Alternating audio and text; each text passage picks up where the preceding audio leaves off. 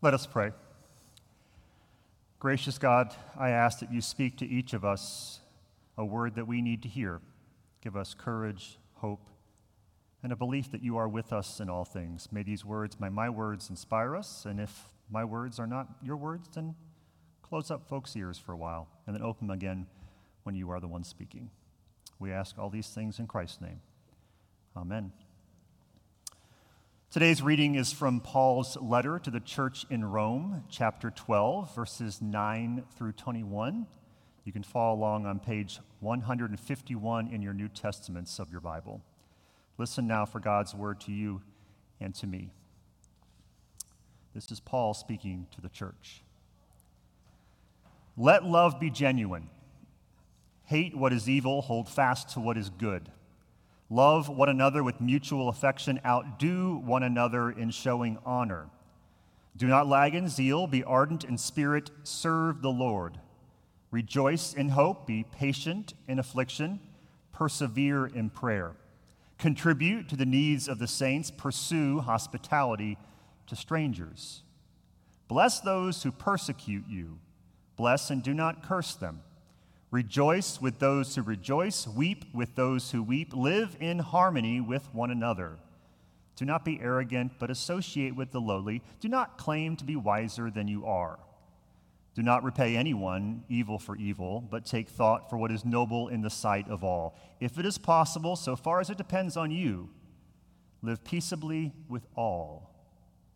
Beloved, never avenge yourselves, but leave room for the wrath of God. For it is written, Vengeance is mine, I will repay, says the Lord. Instead, if your enemies are hungry, feed them.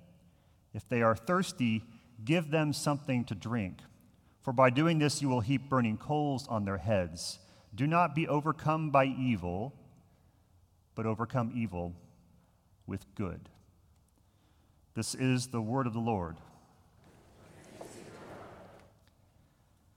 Writer and blogger and uh, business guru Seth Godin believes that to create, to form leaders, to create leaders from the ranks of everyday people, you need two things to accomplish that. The first thing you need to create leaders is a tribe, a group of people who have come together around a common interest or a common goal. A tribe, he believes, is necessary to create leaders because tribes do not typically tolerate mediocrity. They gather together in all their diversity because they have something to say, something they believe will make things better. To create leaders out of the ranks of everyday people, you need a group to instill and reinforce the values and beliefs that are necessary for the world to change. That's the first thing you need. The second thing you need is a vacuum. Not a vacuum, but a vacuum. Little Hands, Virginia was founded in 2019 by Taylor Keeney. When Taylor learned she was pregnant with her second child, she went looking for a place to donate some new and some gently used baby items. But she couldn't find a place. So she started having conversations with leaders in the social service community about whether an organization that collected and distributed items for babies was needed. The answer was a resounding yes, it was. So Little Hands began in Taylor's garage in August of 2019. By the new year, the ministry had grown to with over a dozen community partners identifying children and families in need of support. In the fall of 2020, in response to the growing need, Little Hands hired their first paid staff person, FPC's own Ashley Radji. Ashley and Taylor, you see, were part of a mom's group here at the church where they offered support during the early and often challenging years of parenting. Now, when Ashley first heard Taylor describe the dream, the hope, the idea of Little Hands, she knew in her heart it was something she needed to be a part of. She felt that call, that pull, that tug to get involved. Four years later, fast forward, Little Hands now has a network of over 60 community partners to help them identify families in need. In a typical month, they fill about 180 direct requests for needed items for families like strollers and diapers and clothes. Ashley shared with me recently that while her faith informs her work with Little Hands for the obvious reasons that she's helping the most vulnerable in our community, what has been even more powerful, powerful for her is how her faith in God and each other has been strengthened by seeing and participating in the generosity and the compassion of other people. Now, the story of Little Hands that started here is extraordinary, but it's not really that extraordinary or that surprising, really, because it's often from faith communities like this one that God calls, tugs, pulls at people like you and me to respond when we see a need, to do what we can to care for others, or as Paul puts it, to contribute to the needs of the saints, to pursue hospitality to strangers. We collectively, as a people, a tribe, a family of faith, we believe the world can be a better place. This is one of the foundational truths that we gather around Sunday after Sunday. So it should be no surprise to us then that the God who is good, the God who loves us, calls us into action to live out the value we claim, to respond in real time to real human need in real ways. Hold fast, love, rejoice, be patient, contribute, bless, live, feed, give, overcome. These are the action verbs that Paul lays out in his letter to the church. These are the movements we are called to in the work of faith. Faith for Paul, it seems, is not primarily defined by what one thinks or believes. For him, faith is defined rather by what one does in response to what one believes.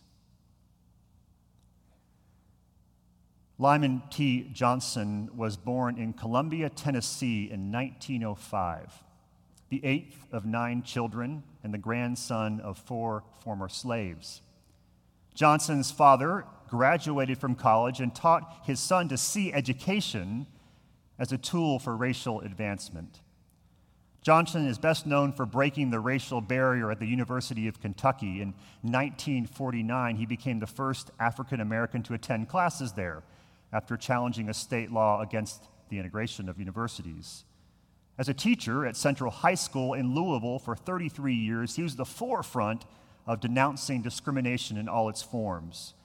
During the civil rights movement, he led the struggle to integrate Jefferson County neighborhoods, the swimming pools, the schools, and even the restaurants.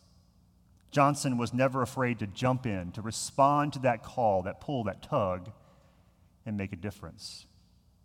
Supported and encouraged by a group of other local activists known as Johnson and his gang, through his actions, big and small, he changed his community and his state for good. The story goes that one of his favorite actions was jumping into all white swimming pools on a hot summer day, which would lead, back then, to the pool being closed and then drained of all its water. Lyman was so persistent in this tactic that the managers of the pools grew so tired of paying the cost of closing, draining, and then refilling the pool every time he jumped in that they were the ones who ended the segregation of pools in the county. I just love the simplicity and the boldness of changing the world by putting on a swimsuit and jumping in a pool. His changing the world took nothing less, nothing more than being willing to literally jump in. Now, Johnson may not be remembered as a civil rights giant like Martin Luther King Jr. or Rosa Parks, but stories like his are no less remarkable because without them, Without the actions of thousands of foot soldiers fighting for justice in their hometowns, nothing would have changed. It's not what you believe, it's how you respond and do and respond to what you believe to be true Lyman T. Johnson hated what was evil, he held fast to what was good, and then he watched the world change. To meet the challenges before us, we're going to need leaders, lots and lots of leaders from the ranks of ordinary people like you and me, people who are willing to step up and jump in. We cannot wait for magical heroes to appear. We are the heroes the world is waiting for. To ensure our nation, our, our city, our community lives up to its creed that all are created equal, we need people of faith to get to work, to work for justice and peace, to work for mercy and compassion, to work for unity and reconciliation. And no one, in my opinion, is better equipped to do this work than those who know, as we do, that they are loved and claimed and equipped by the living God. Are you tired of partisan bickering in politics? Run for office. Show up. Speak out. Vote. Are you worried about the state of our public schools? Volunteer at one of our partner schools. Advocate for teachers and administrators. Teach if you feel called to. Are you concerned about wealth inequality? Research the issue. Support nonprofits that work with the poor. Advocate, listen, and learn. Kids, do you think your schools are not taking seriously the needs of some of your classmates? Talk to your teachers. Demand a meeting with administration. Speak up for your friends who are misunderstood and sometimes even mistreated. Whatever it may be, if you feel a pull, a tug to get involved, to jump in, to do the work, don't ignore it. Respond to it. And, importantly, this is important, do not try to do it alone. When you're thinking about responding, jumping in, answering that call, reach out to people here in the pews, people in this church. Reach out to them for stories of hope, stories of success. Reach out to them to hear words of encouragement and help you, and also reach out to help you figure out if this thing you're feeling is God calling you to act. Now, in my experience, there are two primary obstacles that keep people like you and me from engaging in the work of faith, from stepping out and jumping in to the vacuum that we see. The first thing that makes us hesitate is accepting the truth that it's going to cost us something when you commit to the work of love, when I commit to the work of love, when we move towards those in need, when we step into the vacuums of leadership that are all around us, there will be a price that has to be paid. If you contribute to the needs of the saints and pursue hospitality to strangers, if you love one another with mutual affection and outdo one another in showing honor, you will have less time and less resources to do the things you like to do and want to do and you will lose the respect of some people close to you, and you will face resistance from some people. There is a cost to leadership. The second obstacle, in my opinion, is accepting the truth that living out our faith in the real world will make our lives kind of messy. Far too often, the church has sold faith as a means to make life easier and more manageable. And I understand completely the temptation to pitch faith with this idea, but it's simply not true. Look at the life of Jesus. As preacher Tom Long says, when I think about what we might say to a younger generation about faith, the first thing we should probably do is apologize to them for domesticating it so severely. Because faith is a whitewater adventure. Faith is the place where life gets really deep and really risky and full of adventure. Father, Father Gregory Boyle founded Homeboy Industries in 1988 as a way to give gang members in LA a way to get off the streets and into a better life. He does this by offering gang members a new community, a new family, a new tribe that affirms their inherent value and worth. And he does this by giving them good and honest work to do.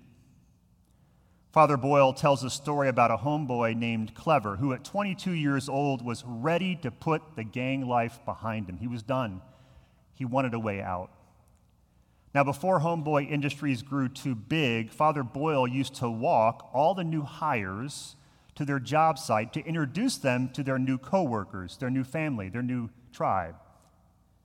One day he was walking through clever, clever through the factory, and when he did, Boyle was amazed at how warm and gracious Clever was to both friends and even former members of opposing gangs.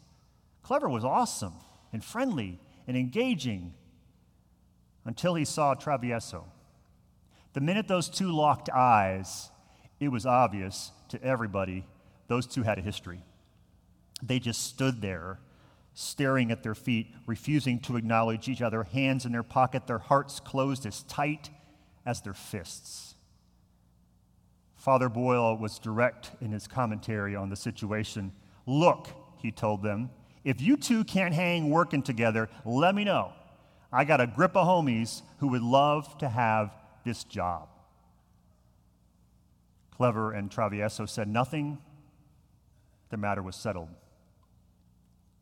Six months later, Travieso found himself in an alley surrounded by members of an enemy gang. They beat him up badly. When he got to the hospital, Travieso was declared brain dead and placed on life support. The doctors waited for 48 hours to secure a flat read before they could declare him deceased. Father Boyle recalls in those first 24 hours, I'm in my office late at night, and the phone rings. It's clever. Hey, he said, that's messed up. About what happened to Travieso. Yeah, it is, Boyle says to him. Father, is there anything, anything I can do? Can I, can I give him, can I give him my blood? Boyle writes, this offer sucks the breathable air out of the atmosphere for both of us. We can feel each other tremble in the silence. Clever takes the lead and punctures the quiet with great resolve and unprotected tears. Father, he was not my enemy, he was my friend. We worked together.